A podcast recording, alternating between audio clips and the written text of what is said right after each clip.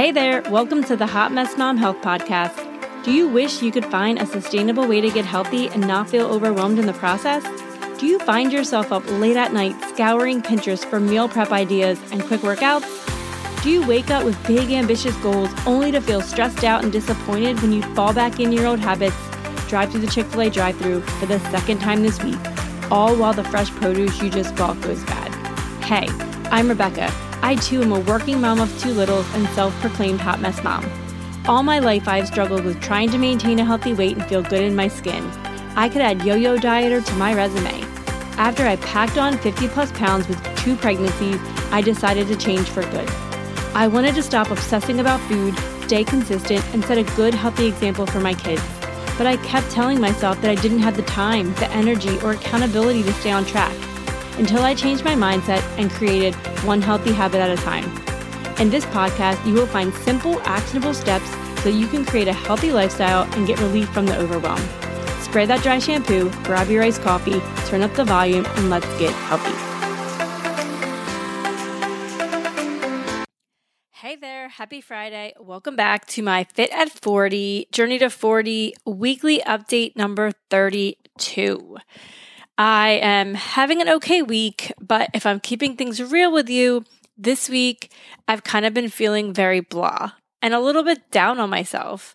And I guess I want to share that with you guys because there's good weeks and there's bad, right? My workload right now is really intense. My kids are in a lot of activities that are really intense at the moment, and time just feels like it's crashing down on me. And to make matters worse, I have not been getting my butt up at 5 a.m. to work out. So I'm also like crunching that in. If I get home early from work, I'm trying to work from my treadmill, or I'm working before I go get my kids, or I'm working at working out at night. And it's just been really stressful. So I'm you know, trying to give myself grace and not stress out because I am getting it all done. However, it's not getting done efficiently. I'm not, you know, I'm still eating carnivore. I still am doing that. I'm about 95% carnivore. I have incorporated more cauliflower rice. But other than that, I've been keeping my eating really simple. And I still feel great when it comes to like that standpoint. But I guess I'm kind of mentally beating myself up a little bit because I know I need to wake up at 5 a.m. to get my workouts in so that my day is less stressful and I feel more energized. However, I'm not doing that. So I'm not keeping that promise to myself that I said I would.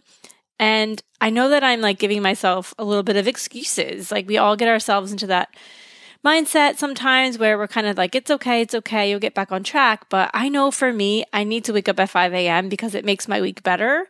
And I'm making myself feel bad by not getting up at 5 a.m. So it's kind of like I'm stuck in this little circle and it's not really a good place to be. So, if any of you can relate out there, like I totally understand. Life gets crazy, and I'm still kind of trying to get back on full track from when I went away and got sick and everything else. So I'm just trying to like give myself some time to adapt, but I also don't want to like leave myself too much leeway to give myself excuses because I know that waking up at 5 a.m. is the best thing for me. It gets my workout over with, it gives me more energy for the day. And I don't have to worry about when I'm going to fit it in and feeling that pressure because things get crazy with the kids and work and all that stuff. So, if you are out there and you are trying to squeeze in all of these things and taking the time for yourself just feels impossible, I hear you, I feel you.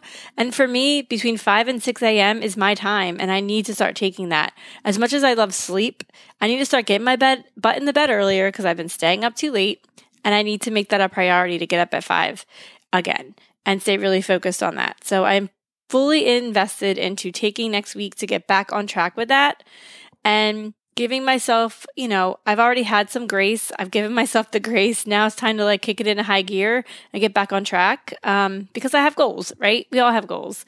So, and my 40th birthday is quickly approaching.